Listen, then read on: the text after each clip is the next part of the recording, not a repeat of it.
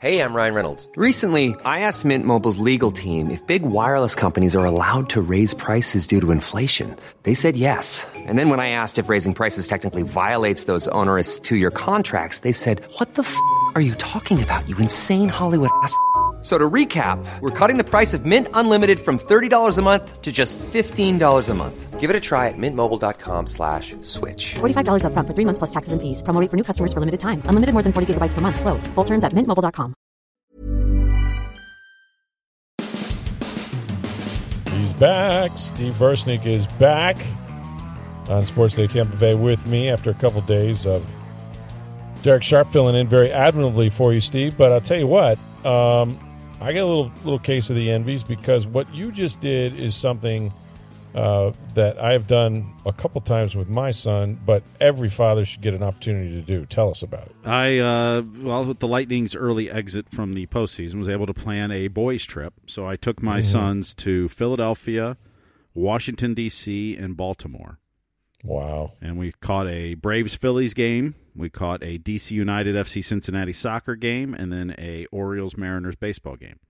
And did some history stuff and other stuff in between, too. So, how cool is that? I mean, first of all, just to spend the time. I remember talking to, and this is sort of a different level of conversation in a way. I don't think I'm disclosing any trade secrets here, but so you know Clyde Christensen, the former Bucs quarterback's coach, and of course he's been everywhere at Indianapolis, and he's very close to the players there, including Peyton Manning.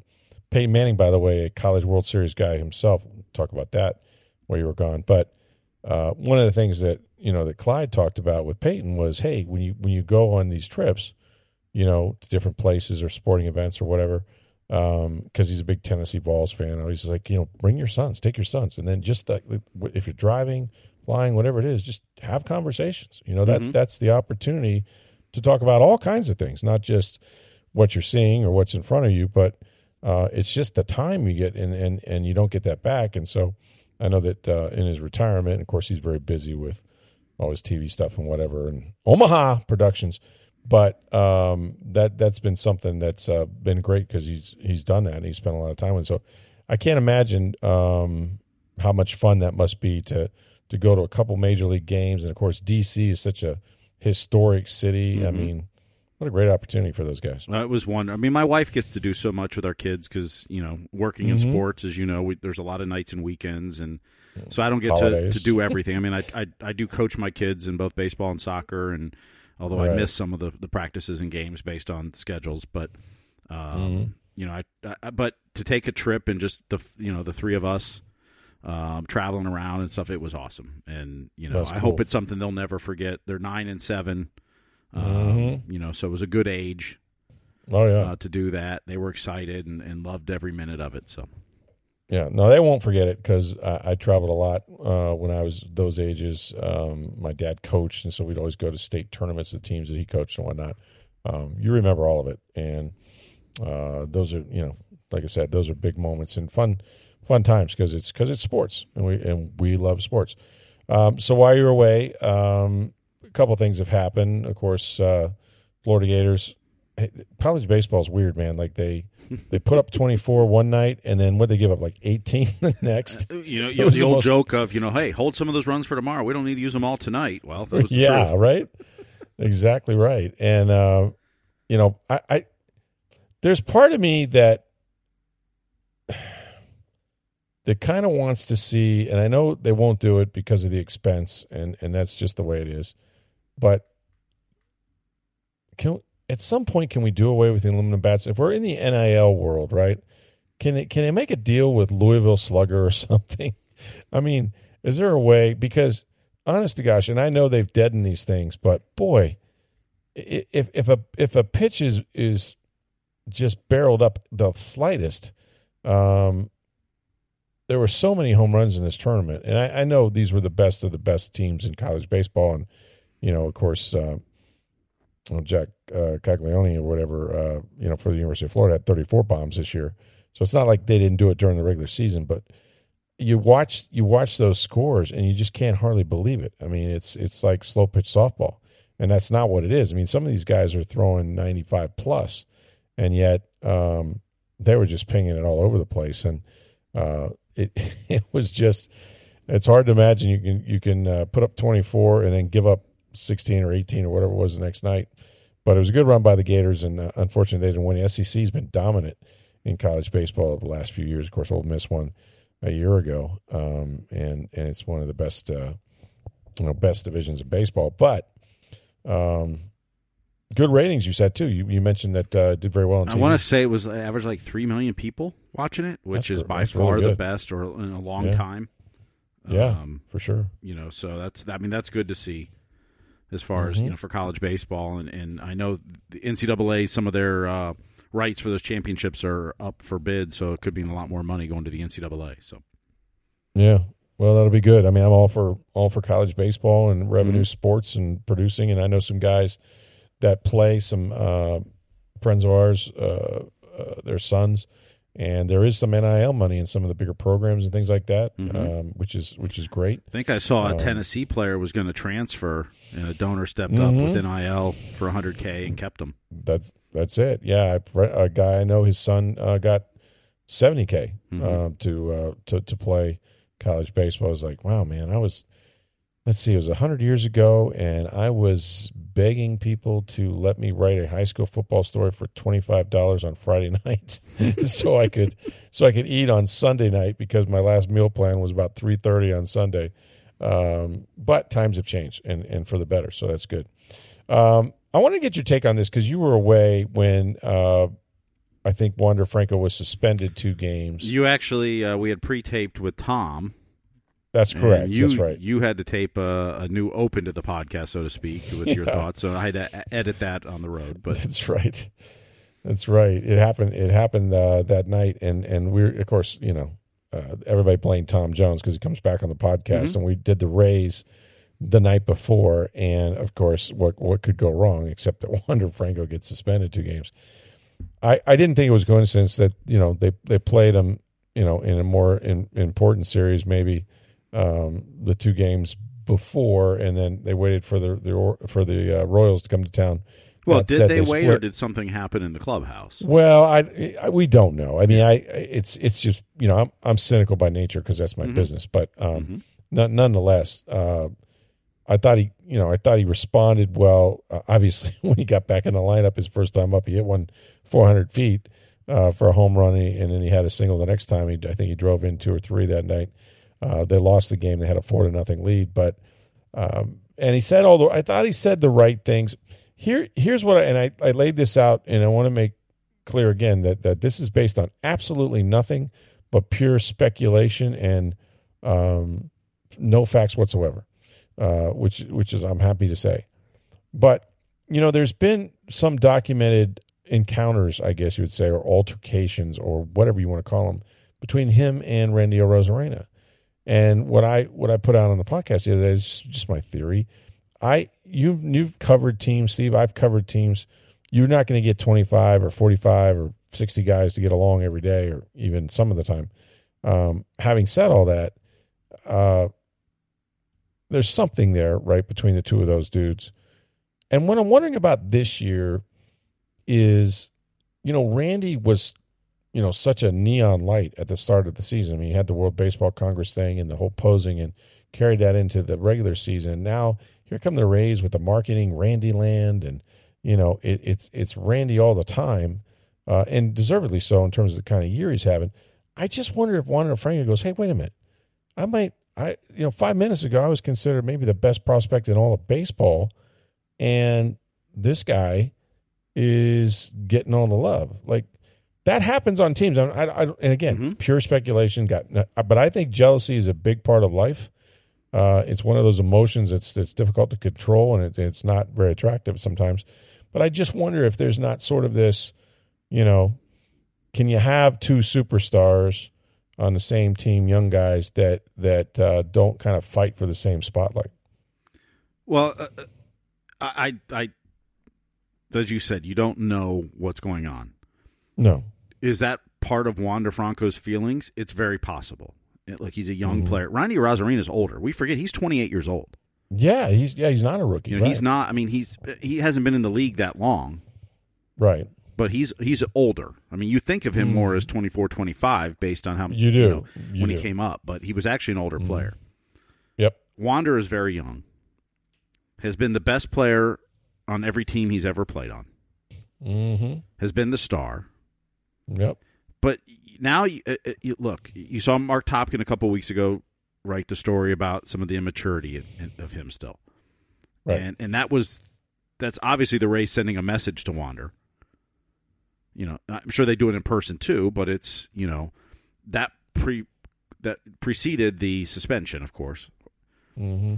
But now you start to wonder some of the incidents the past 2 years. Right. Wander flipping the ball up. Was that really an accident? Or was it about getting attention? I'm a star too. Parking his car in the wrong spot during spring training, in Eric Neander's spot. Mm-hmm. Was that really an accident? Or was that his immaturity? I'm the star. I can park wherever I want. Now, they had fun with it, and they pulled his car into the in the middle of the field and stuff. Right. But you start going, there's a pattern here. Like, all those things you just kind of wrote off, oh, he just parked in the right. He didn't know. Did he? Or was it him trying to show, hey, I'm the star? Right, right. You know? Everything about the pop, you know, popping the ball up before he threw it to first. Yeah. You know, was that really an accident? He said, "Oh, I do that in practice, and I just, you know," or was he trying to be flashy? You know, look at meism. You know what I mean? Kind of like, hey, what about me? What about what you know? I can watch what I can do, or look how important I am. You know, what I don't know. What worries me about Wander, and worry's probably not the right word. Concerns, but they've been addressing this now. Yeah, obviously they've addressed it many times this year, including Mark Topkin writing about his immaturity weeks ago, and then it's still persisting to a point where they suspend him for 2 games. Yeah, and he's 22. He can turn. I'm not going to sit there and say, write him off. Absolutely not. He's young, right? You know, Ronald Acuna Jr. was benched several times during his career, not hustling out balls and things like that. Yeah, great comparison, yeah. But then you worry about things like Ja Morant, who gets suspended for flashing guns in Instagram Live videos, and he does it again after he's suspended. And that's what, Wander can take one of 2 paths from here forward. Mm-hmm. Look, he's the highest-paid player, his contract will make him the highest-paid player on this team. They've shown how much they love him based on his contract. Mm-hmm. Got a 12-year deal worth $300 million. This team never does that. No. You are the biggest star. He's on billboards everywhere. Yeah. But he doesn't have Randy Land. There's no Wander Land. But it's also hard for a shortstop to do that because part of it is Randy interacts with the fans and stuff. Yeah, he's in the outfield. Shortstop's kind of in the middle of the field. You don't really get to do that. Yeah, no, that's true. So some of it is that. But it's also, hey, we got more than one star on this team. That's a good thing. Mm-hmm. How many times do you say that about the Rays? Well, I think it's great for the Rays. Mm-hmm. I've just known situations, and the one I brought up that was near and dear to what I covered was, the Bucs' first Super Bowl team, where you had Keyshawn Johnson, who was, a number 1 pick in the draft, a relative outsider that came in after the Bucs were good, and then Warren Sapp, who was, a draft pick and a guy that paid his dues in Tampa and was also a superstar and. They needed both of them. Those 2 guys could not coexist. I mean, it was really something. And to the point where then John Gruden came in and it became a thing between John and Keyshawn. And they're really, I knew them both, liked them both, covered them both, got along with them both. And it was interesting because, as I said the other day, it was like watching mom and dad fight a little bit. They sat across the room from each other and, you go to one and you go to the other. But as great as they were, and they were at the time, one's a Hall of Famer, obviously. There didn't seem to be enough oxygen for both of them. You know what I mean? Even though when they played, they were on different sides of the ball and all of that. But the other day, somebody said, I think it was maybe Tom Krasnicki or somebody, was watching back a Wander's home run when he came back off the suspension. And, you got a high five or a handshake or whatever it was from the on-deck guy. The guy after that was Arozarena, who ignored him. According, I didn't go back and watch, but and then there was a thing that Mark Topkin put in his story where they had like a Randy Arozarena kind of jersey day or shirt day, and all the players were wearing it in batting practice except for one, Wander Franco. Well, and that tells you there's an issue. If both so those things, I mean that's it was Randy Arozarena soccer jersey day they did over the weekend. That was it. Yeah, soccer jersey exactly. And so it's not. It's not by accident. Like there's a neon sign flashing saying, "Hey, I don't like you. I'll tolerate you, and we're gonna have we've had issues now already, and they've been documented." And I think that sometimes it's just that. Like they're both kind of battling for the same spotlight, and for whatever reason, personality or who knows what it is. But I just wonder how much of it is. Been part of the, and of course he's been frustrated and thrown bats and, had gear come back and probably hit teammates and whatnot. I don't know. I've seen some guys, toss some helmets and stuff before. So that you don't want that. And I think Cash has addressed it and they didn't know what else to do. And so you're right. The test will be now.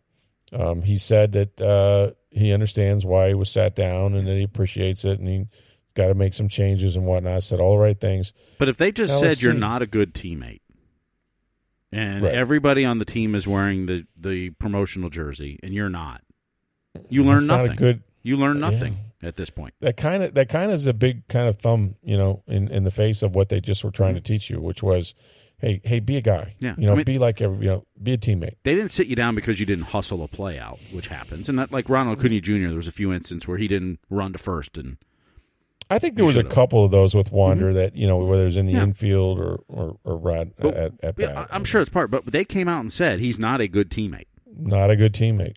I mean, that's a damn – I mean, that's not like, okay, he didn't hustle some, that's young. They called you not a good teammate.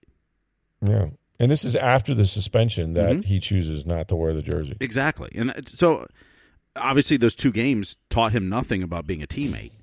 No, I don't think so. Now, it doesn't mean he can't change going forward, and you hope. Yeah. Because the other thing we know is instances like this can derail teams. Oh, sure they can. I mean, what was it? It was Randy and Yandy Diaz last year got into it late in the season in the parking lot. And after that, the team was never the same. Yeah. No, that's right. Now, whether that was why they scored no runs in the postseason, probably not, but... Well, you just don't need the extra baggage, right? It's hard. Exactly. The game is hard enough, and I think that's the point is that, you've got to have everybody pulling the rope the same direction. And, the funny thing about baseball, unlike other sports, is, I don't rely, if I'm a quarterback, I have to have the offensive line protect for me. I have to have the receivers run routes and catch the ball. Like, there's a lot of, and I don't know baseball's that way in terms of, like, you have infielders and outfielders and you got to, guys make throws and dig them out and make plays and all that. But, like, for the most part, it's you against the pitcher. It's not you against somebody else. So there's a lot of individuality in the game of baseball. There's a lot of individual matchups, right? And so it doesn't necessarily matter if if there's a pop-up to left field and they're both going for the ball, then it does matter, right? You have to be a good teammate, communicate, all that stuff. But for the most part, you can coexist without really getting in each other's orbit, if you want to. In baseball in particular, I played with guys for years that I couldn't stand. But when we played, we made it work. We got along. You had to. It's your teammate. It's a team game. But yeah, and that was the thing when Mark is real subtle about dropping things in there that you go, whoa, why did he put that in there? It's like, that was not an accident, and it wasn't probably an accident that he was the guy that didn't wear it, and that was after the suspension. So just something to watch, But I thought of all the – and you're right, they can't do it maybe for Wander, but I thought of all the Randy Land and all this, attention. And like I said, he's having a great year. So is Wander. But I think Randy might start the All-Star game, Well, he's got a good shot at that, and Wander will not because he did not make the runoff at shortstop. He finished third. That's right. So, but the other part, and like I said, Wander's young. We'll see. But part of the reason Randy is as big as he is because of what he did in the World Baseball Classic. Absolutely. Because of what he did in the World Series in 2020. Yep. Absolutely. I mean, he's performed his best on the biggest stages. Wander's yet to do that now. Mm-hmm. He hasn't had the opportunities either at this point. That's correct. So, you know, we'll see if, assuming the Rays make a long postseason run this year, if Wander can step up in the biggest moments and provide big moments, which is what Randy has done. Yeah. But, you know, I guess it's going to – we'll figure out what kind of person Wander is over the next few months of the season, next year, et cetera. Oh, yeah. You know. Because they're going to be in big games. I mean, that's the thing about the Rays. I mean, the Rays, you hate to just assume they're going to make the playoffs, but they're on pace to win over 100 games. And, you know, Baltimore's certainly on their tail, but it sure looks like a postseason team in a special year. And so you're going to see them again on this stage together. And, you know, to your point, what's the next thing you do, right? If the message wasn't sent and there is another blow up or something that they don't like, now what? You know what I mean? Mm-hmm. You don't want to, you don't want to see your best players at odds with each other. You know, this can't continue, but it did, at least as far as the shirt thing goes. I don't know. Like I said, I go back to they've said he was not a good teammate. That's a personality damning thing. That's a damning. Yeah, that's damning, like that's about the worst thing you can say about a player in a locker room. Well, in a team sport, it sure is. You know what I mean? Like it sure is. Like he screwed up, and he's got some. You know, he needs to work on this. Doesn't his hustle temper is this, or his temper, and that. You know, it was. He's not a good teammate. Yeah, that's damning. Yeah, it can get lonely out there, man. and you hope there's people in Wander's orbit or his. You know, that he trusts and listens to and can learn from. Yeah, a lot of players spoke up to him and spoke with him. Mm-hmm. You know, so there have been some guys, and everybody said, "Look, we love the guy. You know, like he doesn't have to worry about that. We love him, and and you know, we're going to here to help him." And I know Zach Eflin, you know, spoke to him, and some others pulled him aside, which is what you need to have with your leaders. You know, because you can't let something like that tear your team apart. Mm-hmm. You know, and it can be that way. It's a small clubhouse, man, and it's a long season. I'm telling you, when you're eating meals and you know, sleeping in hotels and traveling on planes together, oof, you can't really avoid each other. You know, it used to be the old Yankees thing: 25 players and 25 cabs. But I don't necessarily see. Wander and Randy maybe sitting beside each other on the charter flights. I don't know. Mm-hmm. I'm not there, so I really don't have a clue.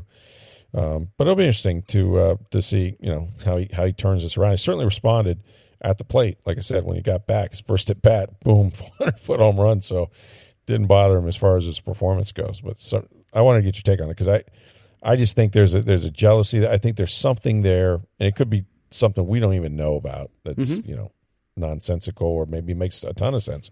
Who knows? By the same token, interesting what Mark called out. I want to talk about a coach who's going to be honored at the Pro Football Hall of Fame today and tomorrow. We'll get to that story in just a minute, but first I want to tell you how to save money on your electric bill. It's called May Electric Solar. They're a family-owned business. They've been operating and installing solar electric systems now in the area for 13 years. There's a lot of these fly-by-night companies out there that May Electric is committed to you for the long term. They guarantee their workmanship with a 30-year labor and services warranty. Plus, with every installation, you get $750 worth of surge protection for all your appliances. That is the May difference. If you visit their Hudson showroom, May Electric displays all their products and conduct on-site testing so you can see exactly what they'll install. Plus, they don't use subcontractors, so you know who is up there doing the job. Those are Billy May's guys. Start saving today. Call the solar energy experts at May Electric Solar at 727-819-2862. You can schedule a free estimate. Lower your electric bill all year long. Preserve the quality of your appliances through every storm season. That's May Electric Solar at 727-819-2862 or visit mayelectricsolar.com.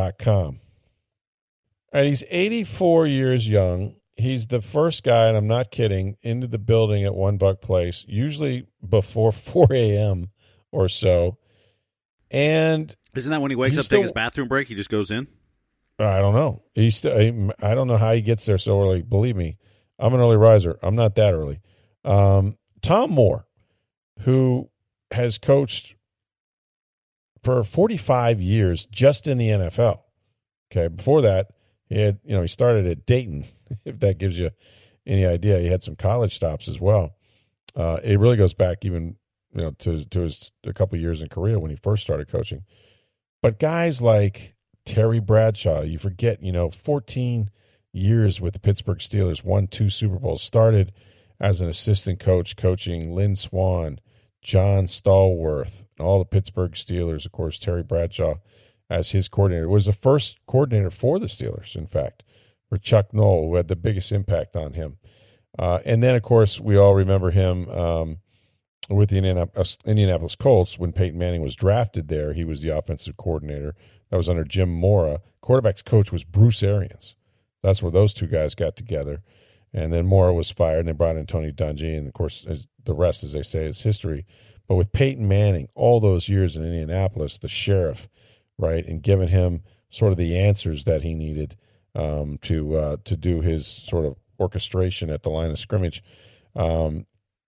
His career and his life, which we'll get into in a minute, is unparalleled as an assistant coach. And so that for that reason, he is going to be among 3 assistant coaches who will receive the Award of Excellence at the Pro Football Hall of Fame. That'll be with a reception tonight and then a luncheon tomorrow in Canton, Ohio. There's 17 individuals, and that includes assistant coaches, trainers, equipment managers, and a couple of public relations managers each season. This is only the second year that they've had the Award of Excellence. But on he goes into Canton, Ohio. Of course, I missed the fact that not only did he do Bradshaw and Manning, and Tom Brady was also here with him. But just an incredible career and an incredible life story that in writing this story, I got to know a little bit. And I didn't know as much as I thought I did about Tom Moore. But he's a legend. I mean, there's very few people in life in their field of work that you go, okay, that guy is the GOAT, right? Well, for assistant coaches, I don't think there's ever been a more successful guy than Tom Moore. And what's interesting is that he was never a head coach. He was back in Korea for an army camp team.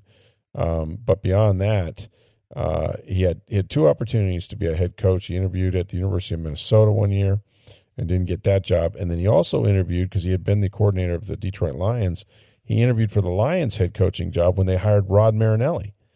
And Matt Millen interviewed him, and they gave it to Marinelli, and Marinelli went 0-17, or 0-16 at that time. I think they played 16 games.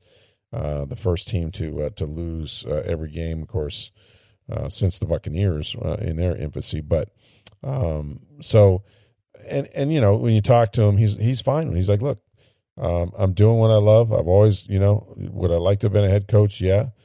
Maybe I should have hired another agent. Maybe I should have promoted myself, because I know one thing: I didn't have a lot of diplomacy. I don't play the political game very well. He kind of tells you what he thinks, but Tom is incredible, and his stories are incredible. And if you listen to the people that he has coached, the Peyton Mannings, I talked to Lynn Swann. And they had already won 2 Super Bowls when he got to, Pittsburgh and Chuck Noll. And, talking to Lynn, he's like, look, he made me and Stallworth better players, because he taught us what to look for and how to read defenses and all these things. And when Tom was sort of out of the game, he was a consultant with the Jets and a consultant with Houston, or Tennessee, I think. Before he took the job in Tampa Bay, Lynn Swann was the AD at USC, and he said, hey, come out here for a couple weeks. I want you to take a look at our program, take a look at our players, see if we're doing the right things. Like, he had so much trust in what Tom knows. He's a great student of the game. He's a great teacher of the game. He knows talent. He can judge it really well. He's a reliable voice that coaches have leaned on in terms of who they might draft. Like, there's so many layers to him throughout his career, and it's just not Not a lot is known about him. I know he's been on the staff here. Bruce Arians is the one that brought him back, so to speak, at an age when no one would probably hire a guy like Tom. But Arians, of course, like I said, they worked with each other with the Colts. And when Bruce was a coordinator in Pittsburgh, they were playing Jacksonville one day in Pittsburgh, and Tom Moore was in the lobby of the hotel. He happened to be going to the game or whatnot, and he just had double knee replacements, and Arians ran into him, and he was asking him how he was doing. Of course, they were close friends and all that, and Tom says, well, what I need is a job. And Bruce says, you know what? If I ever get a head coaching job, you're coming with me. And as fate would have it, he went to Indianapolis, and then, Chuck Pagano got sick, and he took over, won coach of the year as the interim coach, then got the job at Arizona and brought Tom Moore with him to Arizona, and they have been together really ever since. So pretty cool story. Check it out in the Tampa Bay Times on tampabay.com. He's a really, really good guy. I've gotten to know him quite well, especially recently, but really over the last 3 years or so, and just tremendous insights, coaching insights, and a guy that's happy, with where he is. He told me, he goes, look, I have had guardian angels looking after me. He goes, there's no reason I should even be here and had the career that I had. He grew up very poor in Minnesota. His dad was what they called a gandy dancer at that time on the railroad. Those were guys that laid tracks on the railroad. He worked 7 days a week. His mom worked in a hospital, so he was kind of by himself a lot. He said, I had three guardian angels. One was my elementary school art teacher. Another one was my junior high basketball coach. They went undefeated. They had a really good junior high coach. And then on to Iowa. I mean, he got a scholarship. His dad couldn't afford to send him to college, and he ended up getting a scholarship as a quarterback at Iowa. And played in the Rose Bowl, and used to sneak into the stadium and stuff. He would hitchhike from Mount Pleasant to the games at Iowa. Where he's come from is pretty impressive, and I'm proud of him because not many people get to be honored in the Pro Football Hall of Fame. I mean, he's already got. There's probably 20 Pittsburgh Steelers there and Colts players and everything else, the guys that he has made their careers. And like I said, to a man, if you talk to him, they all give Tom a ton of credit, and happy to see him go in. So check it out, Tampa Bay Times and on tampabay.com. I'm Sandra, and I'm just the professional your small business was looking for. But you didn't hire me because you didn't use LinkedIn Jobs. LinkedIn has professionals you can't find anywhere else, including those who aren't actively looking for a new job, but might be open to the perfect role, like me. In a given month, over 70% of LinkedIn users don't visit other leading job sites. So if you're not looking on LinkedIn, you'll miss out on great candidates like Sandra. Start hiring professionals like a professional. Post your free job on linkedin.com/people today.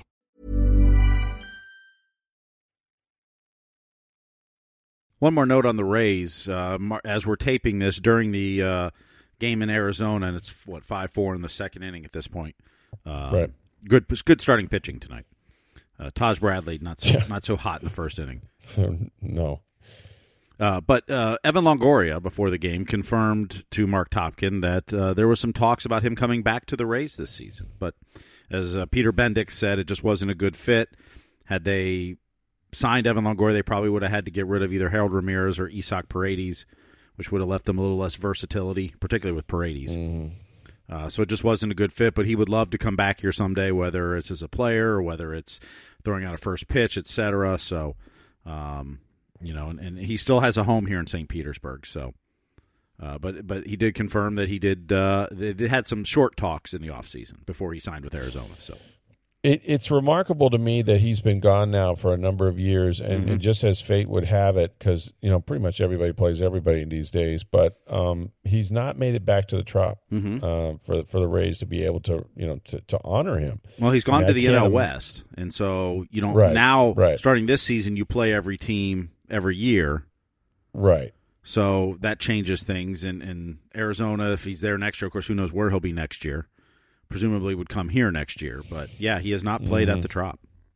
Yeah, and because of that, they haven't had that chance. Now, He did tell Mark, I thought this was interesting. He said number 3 means a lot to him because he's always worn it, and he's wearing it for Arizona and having a pretty good year, as are the Diamondbacks. But he goes, I'm kind of glad they haven't given it away. You know, that no one, no one with the Rays. That's going up to the Raptors. I mean, that'll be a team, a number that will be retired clearly. But in essence, they're sort of already retired it, and I don't think anybody would want to wear it out of deference to him. The other story that Mark had done, we talked about a little bit the other day when Derek was on, was just you forget all the things he accomplished. I mean, this is a guy that hit for a cycle, was part of 2 triple plays. Of course, all the big moments that he had that have been well chronicled throughout his career. But, just really did everything you can do as a player. And a pro's pro, too. For the Rays. Wasn't a vocal guy, but led by example. Yeah. Just a stand-up guy, just a pro's pro. Mm-hmm. Yeah. No, clubhouse guy, guys could just watch how he worked, how he prepared. And, he had his routine. I told you a story the other day. They were leaving. They had one of these getaway days, and he drove in 5 runs in Baltimore and was covering the game. He's like, hey, Evan, can we get you? Oh, okay. You're going to the hot tub. Okay. Or cold tub. Okay. That's fine. Like, and he was great when we got him, but it was like, hey, man, dude has a routine and he's going to stick to it. And that's what made him successful. And, Derek Brooks was like that too. It was like, it's great when you got him. But, yeah, I always had the right things to say and helped a lot of younger players. But what he did as a young player, it was just incredible. I mean, he was, if you think about the turnaround of the Rays, and they had some good players, obviously. The Carl Crawfords and B.J. Uptons were coming on about that time, and others, Pena and all that. And, of course, the pitching staff with Shields and then Price. But what Evan Longoria did as a young player was unbelievable. I mean, he was sort of that straw that stirred the drink when they got. It was not a coincidence that he showed up in the franchise, and a lot of credit to the GM and the owners and all that. But that's really when they became a great team when they got the Rookie of the Year. So yeah, it's cool to see he's healthy. I think that's been the biggest thing that's kind of sidetracked him in the last few years. Is just he's had a series of injuries. It's just been tough to stay on the field, but playing very well and got a hit the first time up.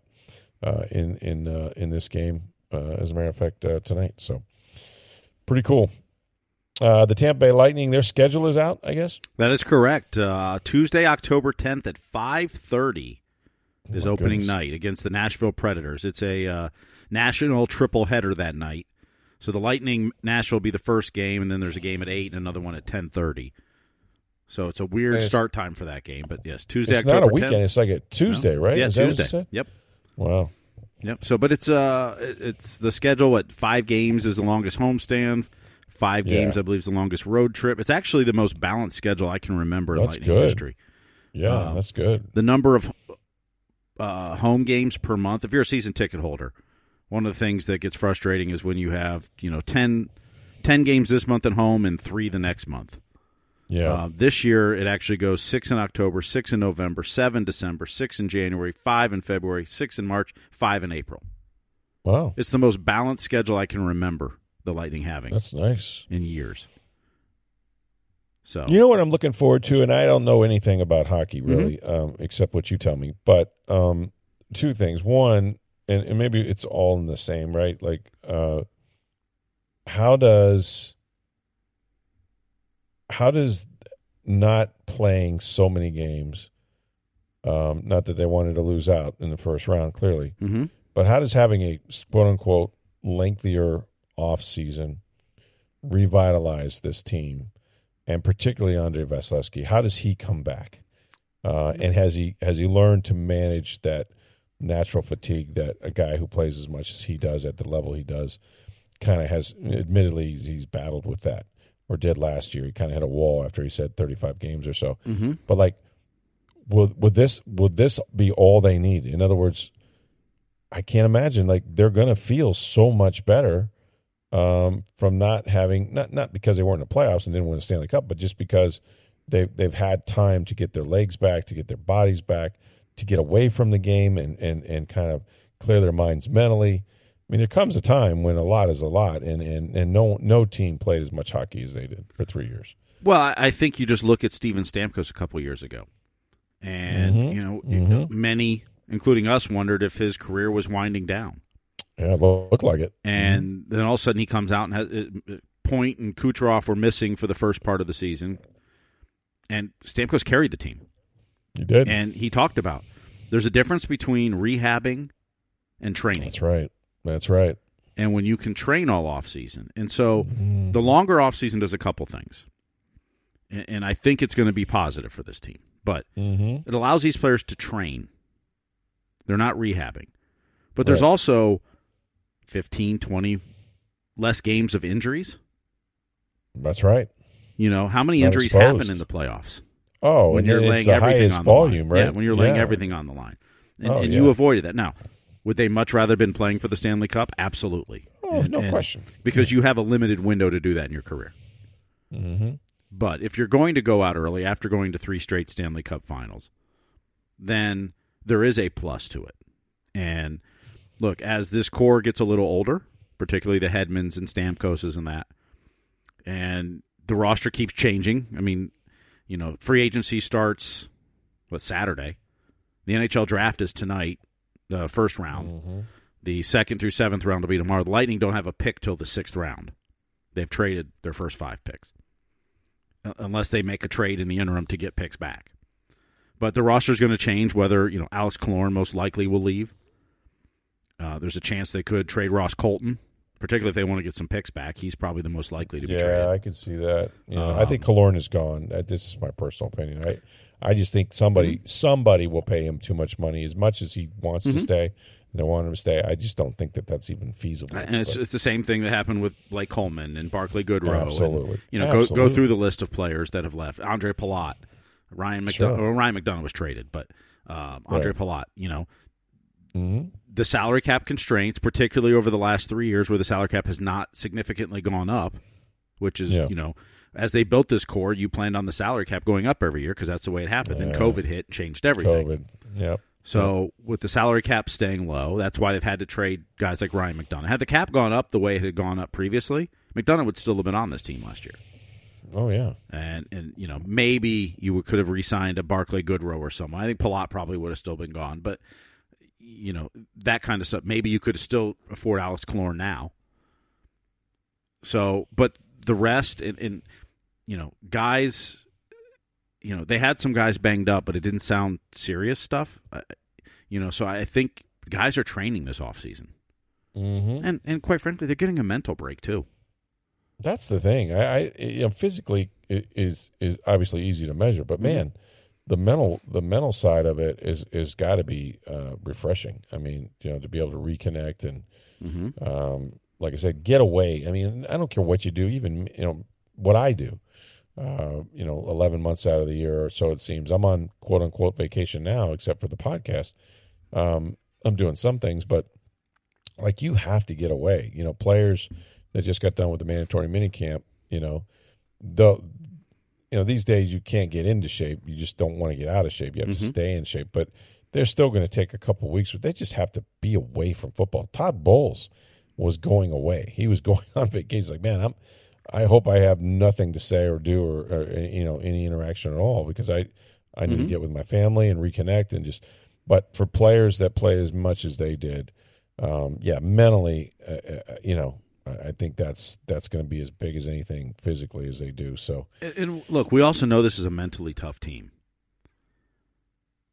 Yeah. How motivated are they going to be? Right. To being eliminated in the first round. Right. Like I anticipate. And we'll see how things go. But the last couple regular seasons, they've started slow, particularly the first week or two. You know, it was kind of like they eased into the season. They got going fairly quickly, a couple weeks in. I expect them to be raring to go opening night. And, they're going to open against Nashville. They go on the road for 3, and then they have a 5-game homestand. So 6 of their first 9 at home. You know, I anticipate them to play very well in those games. Because I think they're going to be motivated to make a run again and to prove everybody wrong, right? And to show that, you know, they're not going out in the first round this year. I anticipate that they're going to come out with a little more fire to start the season. A little more pep, yeah, I would agree. And it's part of it's the rest, it's the getting away, it's the motivation, it's the, take all of it. But you asked about Andre Vasilevsky. It will be interesting to see who the backup goalie is this year. Right. And then how much that goalie plays early in the season. Mm-hmm. Now, they open on a Tuesday. They don't play again until Saturday. And then it's a back-to-back Saturday, Sunday on the road. So presumably the backup goalie will get one of those two games. Yep. But it'll be they seem to have less back-to-backs this year, too. So that's going to be interesting how they work the schedule. I think there's only 8 or 9 back-to-backs. Only one home back-to-back. Depending on who it is, I mean, maybe he gets a lighter load earlier in the season so that the cumulative effect is that he's fresher late. I mean, but traditionally it's been around the back-to-backs, but there's less of them this year, it seems. Right. I haven't looked exactly, but it'll be interesting who the backup goalie is because I don't know. I get the impression Brian Elliott's not coming back, and to be honest, you kind of felt like he was going to retire the way his son was out there for the final game of the season. Doing the Thunderstick kid and stuff, and so it was kind of the feeling you got. If that happens, I don't know, but who they sign, and then that may indicate some things too. And then early in the season, seeing how they divvy up the workload. I think they only have that one back to back until November 6th and 7th is their second one. So I mean, there's 3 weeks in between back to backs after the first one. So I think we'll get a better feel then for, although with Vasilevsky not playing for 4 or 5 months, he may won a lot of games early. Right. Hard to tell. So he's constantly tweaking things and trying to figure out what it is that he needs to be strong throughout the whole year. And we talk about mentally, if anything, the mental break for him will be big because, like I said, nobody's played more important games or more games in general over the last 3 years than he did. So you still have the greatest goaltender in the world. You still have a lot of great players. Teams are going to be different every year, but I think that rest is going to be big for them, and I think they're going to probably come out a little more fresh and maybe more determined. Who knows? Not that they weren't last year, but it just it finally caught up to them, I think, at some point in the postseason. All right, so tomorrow, as always, we've got a couple of mailbag questions we didn't get to with Derek. You can still submit those to us at any time. You can do that by sending them to us at SportsDayTB on Twitter. You can reach me on Twitter at NFLStroud, or my email address is rstroud@tampabay.com. Little programming note. Yes, that was Evan Longoria, who went yard in Arizona against his former team. First 2 time up, couple of hits, bomb. Probably felt pretty good right about there. But Taj Bradley up to kind of a rocky start with a couple of 6 runs he's given up in the first couple innings, but read about Evan in the Tampa Bay Times. Mark Topkin with a story in on TampaBay.com. Thanks for listening. Glad Steve Versnick is back from vacation. We'll talk to you guys tomorrow. For Steve, I'm Rick Stroud of the Tampa Bay Times. Have a great day, everybody.